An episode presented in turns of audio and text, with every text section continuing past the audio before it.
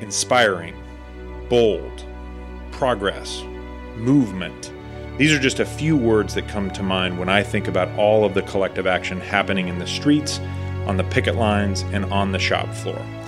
Working people in Oregon and across this country are fed up with a rigged economic system that isn't working for them, and they're doing something about it. Unions are gaining in popularity at levels not seen in 50 years. More workers are taking bold action at work than at any time since the 1980s. It's exciting, it's important, and it gives me a lot of hope for what working people can accomplish when we stand together. I'm Graham Trainor, Oregon AFL CIO President, and you're listening to The Voice of Oregon's Workers, a monthly podcast from the Oregon AFL CIO. As the State Federation of Labor Unions in Oregon, we proudly represent over 300,000 working people in every facet of our state's economy, and we serve as a strong voice for all workers, whether they have a union on the job or not. We're here to bring you the stories every month about the people and the organizations who are changing what it means to stand together and build power for working On this episode, we're talking with C. David Cotrill, the Southern Business Agent at IATSE Local 488, the studio mechanics of the Pacific Northwest. His local was part of what almost became a sweeping strike across new media television and video production sets earlier this month. That potential strike was a cornerstone of what has become known as Striketober, where workers are saying enough is enough and taking action to make changes at work. Over 100,000 workers have either authorized strikes or walked out on strike this month. Striketober isn't just one union, one industry, or one demand. It's a complex web of struggles woven together by the labor movement, and according to recent polling, most Americans support it. Striketober includes Local 488, who are currently in bargaining with their employers over an agreement separate from the averted IATSE strike earlier this month. Let's hear from C. David about what's going on and what being a union represented studio mechanic is all about welcome to the podcast. What kind of work do you and your members do on productions? Well, thanks for having me, Russell. Um, we have uh, over 19 crafts uh, represented, um, both on production and off production. And on production means working actually on the live set um, as we are uh, filming, um, and uh, and then we have additional crafts that are working off production. You know, those include our our folks in our construction mills and our production offices, um, and uh, in various costume shops and prop shop and you know set decoration. Um, so uh, you know we we represent basically everybody who's working behind the camera except for the camera personnel. That's represented by IATSE, IATSE Local 600. Fantastic. So you you make the magic happen. Yeah, exactly. Have you always worked for the local, or do you have a craft in the industry as well? Um, I, I'm a, by trade a property master. Uh, so dealing with all of the props that the actors pick up, touch, you know, everything from drinking glasses to uh, bottles, you know, uh, medication that they might take on set, you know, on on, on screen, um, uh, you know, everything you could imagine that um, or have seen on on uh, production that where an actor picks something up and and uses it. Um, you know that's the that's the role of the property master is to is to either gather those things find those things build those things buy those things or rent those things. So it's like all those little details like when that actor opens a you know a specific candy bar you have procured that candy bar? Exactly. And we've also probably in terms of you know product we've probably arranged for the creation of a specialty label um, you know so that it you know unless we get what we get what we call product placement unless a company signs on to have their product in the movie or in the tv show um, then we've uh, you know specially created a label specific to you know that's that's sort of a non-existent product. Right. So instead of like an actual can of budweiser it might look kind of like a can of budweiser um, unless budweiser wants their can in that in that production. That's fascinating. Yep. Um so what job made you the most passionate about your union what kind of got you really fired up about being involved and active well it was even before i, I had the opportunity to join actually um, seeing the power of the union where we were on a shoot uh, in, when I lived in Philadelphia uh, for what used to be called MTV Fear, um, and building a set and uh, a location around the um, Eastern State Penitentiary there in Philadelphia. Um, and uh, the uh, the Teamsters had actually approached production, and I overheard the conversation with production office. They were they were lamenting that the Teamsters were pressuring them to get somebody on to their show, um, and we were really only the, at that one location. Um, but being Philly, I said, you know, and I overhearing the conversation, and these were LA producers who didn't know our town. I said, you at least need to talk to the Teamsters, um, you know, because they have a right to be a part of our show, uh, and um, and they're going to pressure you. And so they didn't uh, end up talking to them, and we showed up on a cold, wintry morning, and there's only one entrance, as you can imagine, into this uh, antiquated penitentiary, which is not active. Um, and there were uh, 15 lawn chairs with 15 butts and seats, and about 30 people behind them, uh, all Teamsters, saying, "You're not going to work unless we work." And all they wanted to get was, you know, one or two people on the show. And so that demonstration, and then also having IATSE, uh, currently IATSE vice president from um, from Philadelphia, uh, came and was basically the bargaining agent, and it just showed me the power of people standing together um, and to get you know to get what was rightfully theirs, a place at the table, and and and more importantly, somebody's uh, a day of work. That's really interesting, and um, yeah, the seeing that that little example of just the Teamsters, um, you know, little in terms of it's one action, but that that can kind of make your whole mind think, oh wow, this is what happens when a group of people are going to say enough is enough and do what they need to do to you know get representation on the set. And of, and of course, when when IATSE 488 organized, um, fully organized Spokane, where I was living at the time, um, uh, I had experienced. I'd experienced on on shows. They did mainly low budget, straight to DVD shows, uh, movies um, in Spokane when I moved there in 2005 um, and working on those shows, I had seen I had seen various uh, kind of intimidation tactics from the management um, that rubbed me the wrong way because of my experience, positive experience with unions in Philadelphia, even though I hadn't joined or had the opportunity to join Philadelphia. And you know, one of those led to the production designer asking me, you know, basically I'm thinking my second day or so working on with them, you know, if if the union approaches you, how are you going to vote? You know, would you vote to go union? And he was basically trying to intimidate me from the production side.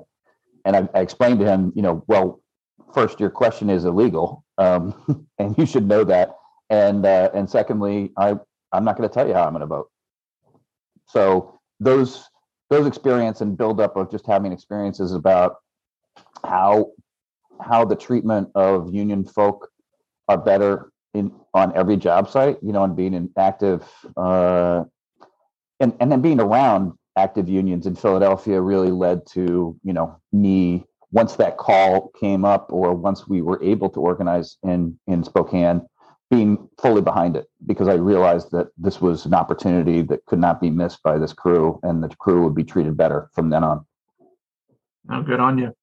Um, so I, I want to shift to more current current news here. Um, so pretty recently, you know, there we found out there would not be a nationwide strike um, by IATSE motion picture workers.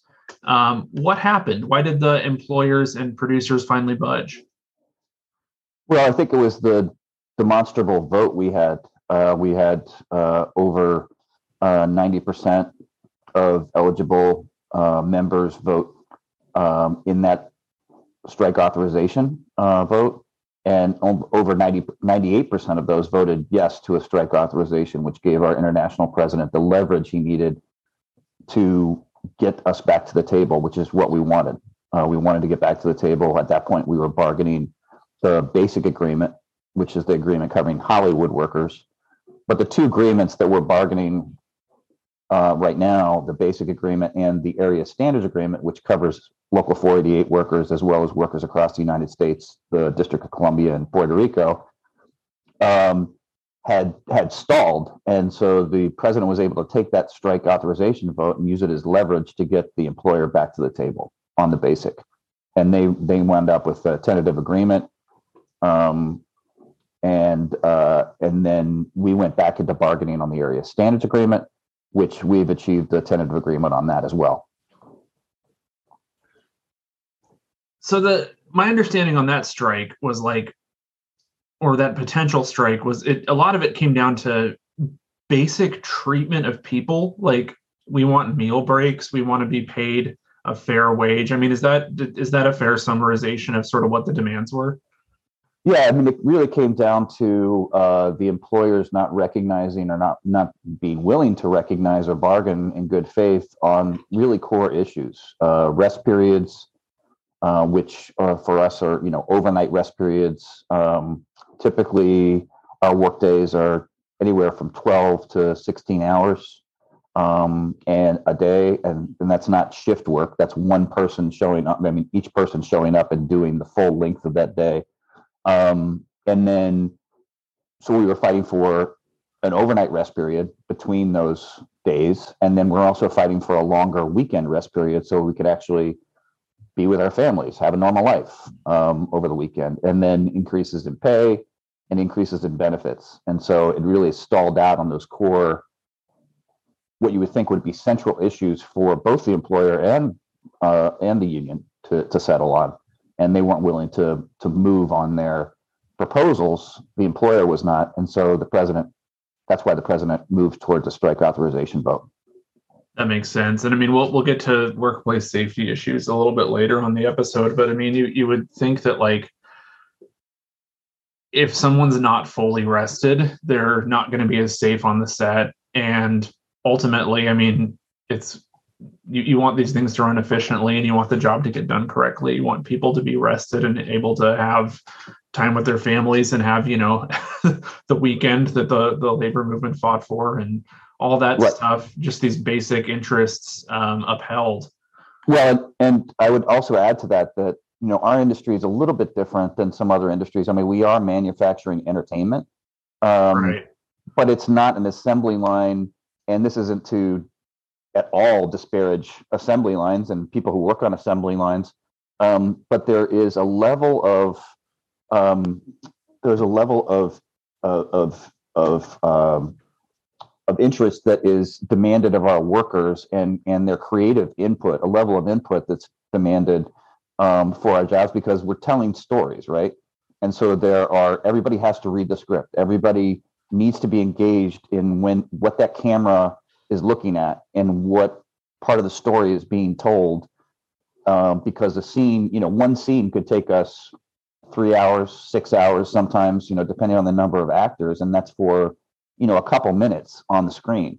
Um, and so everybody needs to be invested in what the scene is that we're doing and what the story we got back into bargaining with the area standards agreement and carried over a lot of thing a lot of the gains that we had made in the basic agreement or that that, that had been made in the basic agreement so we really weren't starting back at square zero uh, but we we did have a lot to work on and that's what we did last week to come up with a tentative agreement so the status of negotiations are that you're you're at a TA and you're waiting for members to vote on it and so everybody just needs to be fully alert and aware. And if you don't get that rest, you're not going to be there. That's right. Um, so your your local celebrated the victory, the the agreement alongside uh, you know the other IATSE locals um, were part of that agreement. Um, but you said your work isn't done yet. Can you tell us more about the area standards agreement and what that means for Local 488? Sure. Uh, so, like I said, the area standards agreement covers um, all of the locals outside of Hollywood who work in motion picture and television, um, including the District of Columbia and Puerto Rico. Um, and we were we transitioned from uh, supporting the the bargaining for the basic agreement in Hollywood into getting back into bargaining. Uh, we'd already been bargaining for a month or two. So what will happen is that the uh, the lawyers are going through with fine tooth comb and and looking at the, both of the agreements, making sure they're they're all copacetic, and then and then we will have uh, a week to with the full document to uh, go over with our members in town halls what their concerns are, you know, what the agreement says, what their concerns are, and hopefully uh, move towards ratification vote, which that would happen over a long weekend, similar to what we did for the strike authorization vote. So a Friday through Sunday voting process uh, via electronic ballot, and um, and hopefully come out with a ratification of, of both of the contracts. Fantastic. Well, I, I hope that the agreement is. Uh, I hope that'll move smoothly and that um, yeah, everything goes how it should there. Um, I know these things can be tense at times. Um, so I, I want to keep moving through current events here. You know, it's it's been about a week um, since the tragedy on the set of the movie Rust, um, where there was a a discharge of a firearm um, resulting in a death on on set. How do accidents like that impact you and your members as someone who's worked on films?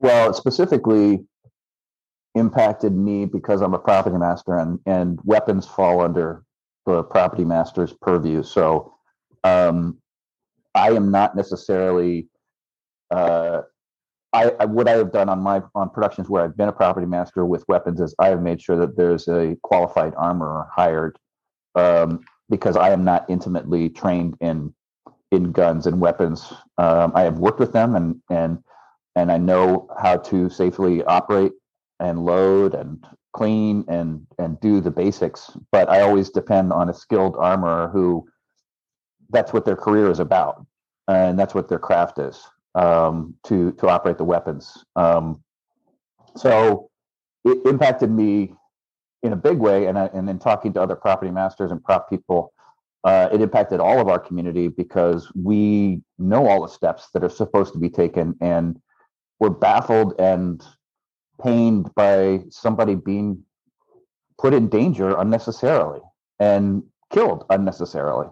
Um, you know, we're making entertainment and there should not be on any work site, but especially on ours, where we do this all the time, there should not be any missteps or any uh, shortcuts to safety, um, especially around weapons. Uh, you know, we we plan these things very uh, meticulously. Um, you know, the there's several steps to the safety process, um, both in you know what what blanks are going to be used, what uh, what level of hearing protection is needed for people on set, what how what's the proximity to camera, you know, of the actor who's who's wielding the weapon and firing the weapon, uh, where they're going to be pointing that weapon. There's all kinds of steps, and it seems like there was just so much that was a missed um, in this process. Unfortunately, on this production that took the life of Halyna Hutchins, our sister from uh, IATSE Local 600, the director of photography,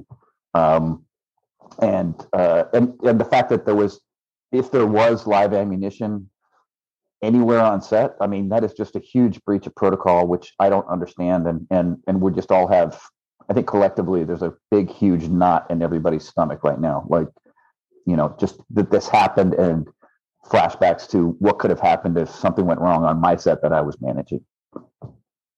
Yeah, because these things don't happen. It seems that often. Um, you know, the, the last one I think of is like Brandon Lee in the '90s.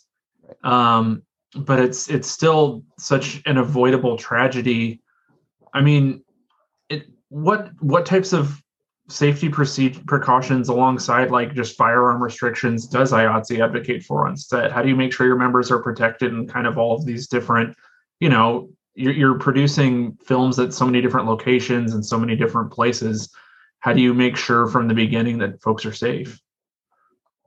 Well, the critical point for all productions is, and this has been, uh, I think, illuminated by uh, the COVID pandemic, um, is that there is there are safety protocols that are uh, for COVID. We have a return to work agreement, which spells out specifically what the safety protocols are and what the testing is.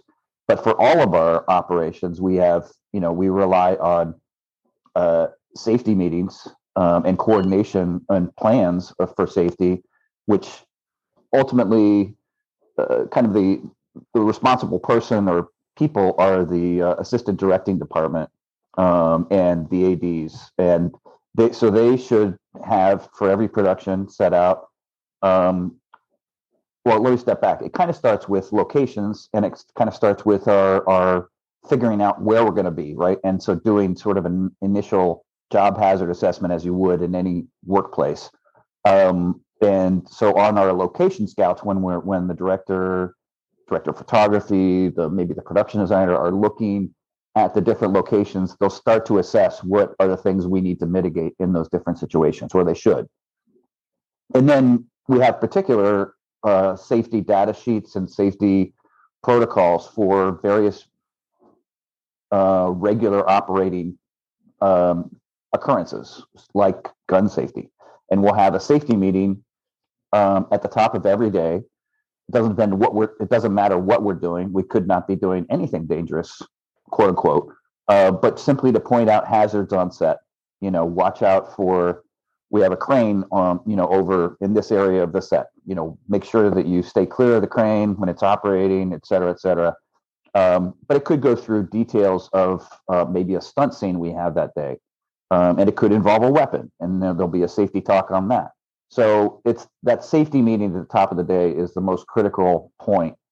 Um, and then having just all of our members be aware that if you, you know, the baseline, if you see something, say something. So um, that's the that's the ultimate fallback is that our members will be aware enough to point out to the assistant director that I don't feel safe here, or this isn't safe, or whatever the situation is, and speak up. Yeah, I mean, that kind of ties back into what we were talking about earlier with the idea of everyone needs to be so dialed in, you know, through by having good rest periods and things like that, that if your head isn't fully in the game because you're exhausted, um, and you know, it's head in the game both in terms of the script, what the shot needs to look like and everything, but also just like, oh yeah, I see that this is unsafe and I need to say something about it. Um, then these accidents, you know, it's things can happen um, if people aren't exactly. yeah aren't safe. Um, yeah just such a tragedy to hear about that on the set of the movie rust um, and just mm-hmm. so completely avoidable. Yes. Absolutely. Um, i appreciate you sharing your perspective on that. I figured as somebody who does pr- property you would have a uh, you know just a, a sense of of what that of what that means.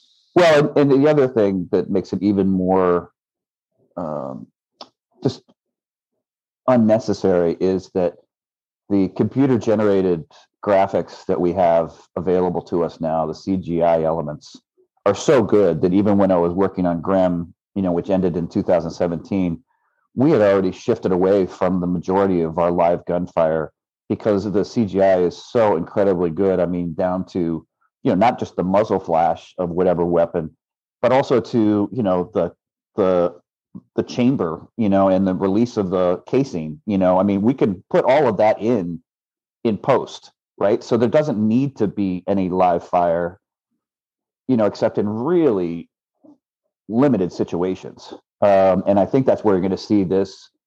Hopefully, takes us is to into a new era where there is not live gunfire, except in the most extreme need situations. And I can't define what those would be, but uh, I think that producers are going to be reassessing all the gunfire on set. Um, and as you may have seen in the news, there's several shows that have that use that are uh, police related shows that have have immediately moved to uh, to banning live gunfire on set. So I think that's where we're going. So, sounds like a smart move, and yeah, it's it's amazing what technology can do to keep people safe. It's also amazing what a union contract can do to keep people safe, and um, it all it can all come together. Um, so, where can folks go to learn more about your local union? So, you can visit our website, iatse488.org, uh, to find more about our particular local. And you can also uh, visit for particulars on the contract, you can visit um, asa.iatse net, and that'll have the most updated information on the contract negotiations or the ratification process. Great. And my last question for you is, um, what's what's your favorite film or TV show that you've ever worked on? Oh, well, I had I had the brief pleasure of um, of working on Robin Williams' last movie, uh, World's Greatest Dad. Um, I came in to substitute for another property master, um, and uh, and got to do the last two weeks. And just being around uh, Mr. Williams was just incredible. He's always been a hero of mine, and uh, um, and such a tragedy, you know, such a tragic early loss uh, uh, to to comedy, to you know, to to America's Funny Bone. Um, and so it was just a pleasure to work with him. Um, somebody who I, I idolized uh, growing up, and uh, um, that was probably that's probably one of my favorite films. Fantastic. Well, thank you so much for joining us today, C. David, and thank you for the work that you do. Thank you, brother. All right. Thank you for listening to our podcast, and thank you again to C. David Cotrill, Southern Business Agent for IATSE, IATSE, Local 488, the studio mechanics of the Pacific Northwest. If you liked what you heard, make sure to hit subscribe and please, please, please share our podcast on Facebook, Twitter, Instagram, whatever you choose. Take care and stay safe.